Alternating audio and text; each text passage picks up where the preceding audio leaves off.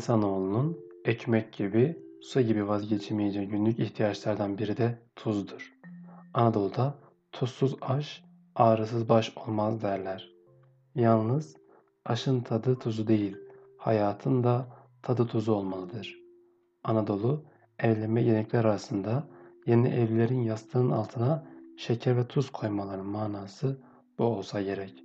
Anadolu insanı konuna tattan önce tuzlu ikram eder.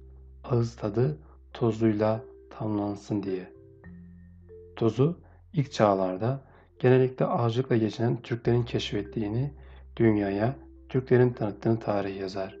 Söylentilere göre tuzlu bir bölgede keklik avlayan bir avcı, oracıkta çalı çırpı yakarak avını kızartmış, bir budunu koparıp ağzına atacağı sırada bud elinden düşmüş, tuzlara belenmiş. Avcı budu yerden alarak ağzına atmış. Değişik, hoş bir tat bulmuş avında. Öteki budu koparmış, onu da yemiş ama ilkin tadı başka. O zaman anlamış tuzun varlığını. O günden sonra tuz, bütün yiyeceklerin yanında yer almış, dünyaya yayılmış. Hani bir hikaye vardır, anlatırlar. Padişahın biri kızlarını çağırmış. Beni nasıl seversiniz diye sormuş. Büyük kız, şeker gibi, bal gibi severim demiş. Padişah sevinmiş. Ortancası, altın gibi, elmas gibi severim cevabını vermiş. Padişah ona da sevinmiş. Küçük kız, tuz gibi severim deyince padişah suratını asmış, küçük kızına küsmüş. Ama ertesi gün sofrasına getirilen tuzsuz yemeklere el atınca bağırıp çağırmış aşçısına. Bunlar da yenir mi diye çıkışmış. İşte o zaman küçük kız görünmüş. Babacığım ben seni tuz gibi severim dedim. Hoşlanmadın. Şimdi ise yemekler tuzsuz diye bağırıp çağırıyorsun. İnsan şekersiz, bağsız olabilir. Altına elması bulunmayabilir. Ama tuzsuz yapabilir mi? demiş. Padişah da kızından özür dilemiş. Sırası gelmişken tuz üzerine bir hikaye daha anlatalım da sohbetimizin tadı tuzu gelsin. İran'ın tanınmış bilgin ve şairi Şirazlı Şehzadi Anadolu'ya gelerek Konya'da büyük mütefekkir Mevlana Celaleddin'i ziyaret etmiş. Bostan adlı meşhur eserini sunmuş.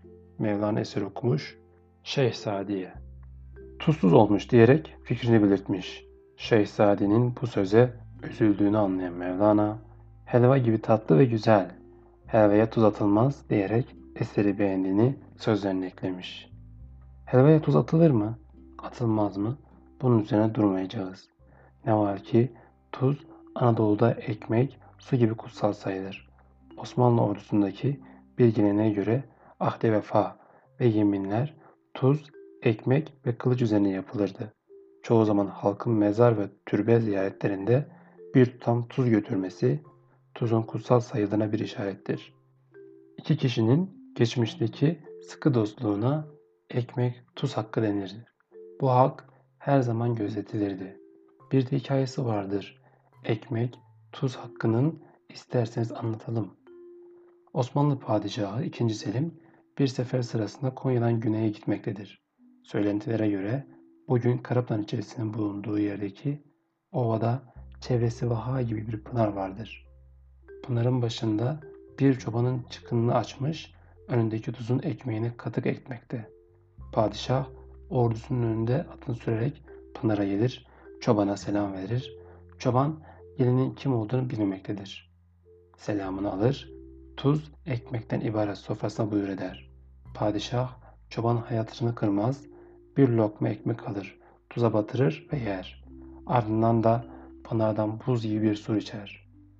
Ayrılırken ben padişahım, şu geriden gelen orduda askerlerim, seferim vardır, ekmeğini, tuzunu yedim, helal et der.